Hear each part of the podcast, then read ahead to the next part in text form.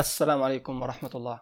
لماذا يجب أن نقرأ؟ وما هي أهم فوائد القراءة؟ من أكثر فوائد القراءة أهمية هي تحصيل العلم، وكذلك القراءة تقوي الذاكرة وتزيد التركيز وكذلك الذكاء.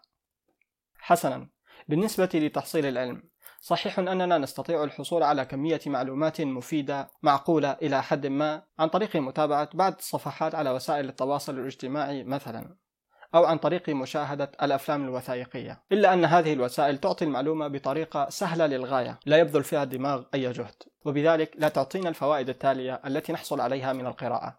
فالقراءة تجعل خلايا الدماغ العصبية متحفزة دائما ونشطة، شأنها شأن الرياضات الجسدية، فالقراءة هي رياضة للعقل. وتزيد القراءة من قدرتك على التعبير، وذلك لاحتفاظ دماغك بكمية هائلة من المفردات، وهذا بالإضافة إلى زيادة فهمك لمفردات اللغة التي تقرأ بها. وكذلك أثبتت الدراسات أن القراء والناس المتحدثين بأكثر من لغة معرضين بنسبة أقل للإصابة بمرض الزهايمر أو ما يعرف بخرف الشيخوخة، هذا يرجع إلى أنه لديهم كمية خلايا عصبية نشطة أكثر في الدماغ، حيث تخدم هذه الخلايا كمخزن لهذه المفردات. وأما بالنسبة لزيادة التركيز، فأغلب الناس اليوم فقدوا القدرة على التركيز في موضوع واحد لفترة ولو متوسطة، وهذه إحدى التأثيرات السلبية لوسائل التواصل الاجتماعي. أما القراءة فتنمي هذه الخاصية وتقويها، حيث أنه حتى الروايات تتطلب مجهودا أو تركيزا قويا لمدة طويلة لربط الأحداث والشخصيات ببعضها لفهم القصة والاستمتاع بها. كما أن القراءة تزيد معدل الذكاء IQ، وتزيد الذكاء العاطفي أو الوجداني، حيث أن القراء يبدون أكثر تفهماً لمشاكل الآخرين وللظروف التي يمرون بها، وهذا يجعل منهم أكثر تأثيراً في الدائرة أو المجتمع الذي يعيشون فيه. وكذلك القراءة تجعل منك شخصاً ممتعاً وجليساً جذاباً يحب الناس أن يتبادل معه أطراف الحديث.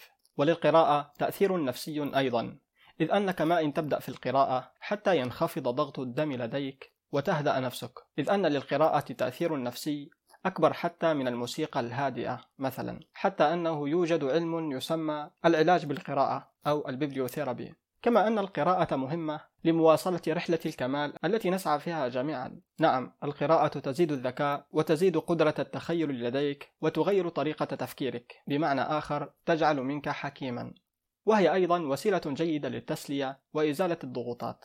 أما إذا أردت أن تكون كاتبا ولديك مهارة الكتابة، فما عليك إلا أن تنميها بقراءة المزيد من الروايات والكتب. بالنسبة للقراء الجدد أو الذين لم يتعودوا على القراءة، ما عليكم إلا البدء في القراءة في المواضيع التي تستهويكم. لمحبي كرة القدم مثلا، يمكنكم البدء بقراءة السير الذاتية لبعض اللاعبين. وكذلك بالنسبة لمتابعي السياسة ومحبي التاريخ، هناك كتب كثيرة في هذه المواضيع. ثم إننا كمسلمين نعرف أن أول آية نزلت من القرآن الكريم على سيدنا محمد صلى الله عليه وسلم هي اقرأ، وهذا ليبين الله لنا عظم القراءة وفائدتها لبناء إنسان سوي ذا قيمة اجتماعية كبيرة. والآن بعد كل هذه الفوائد، ألم يحن الوقت لتلحق بركب القراء؟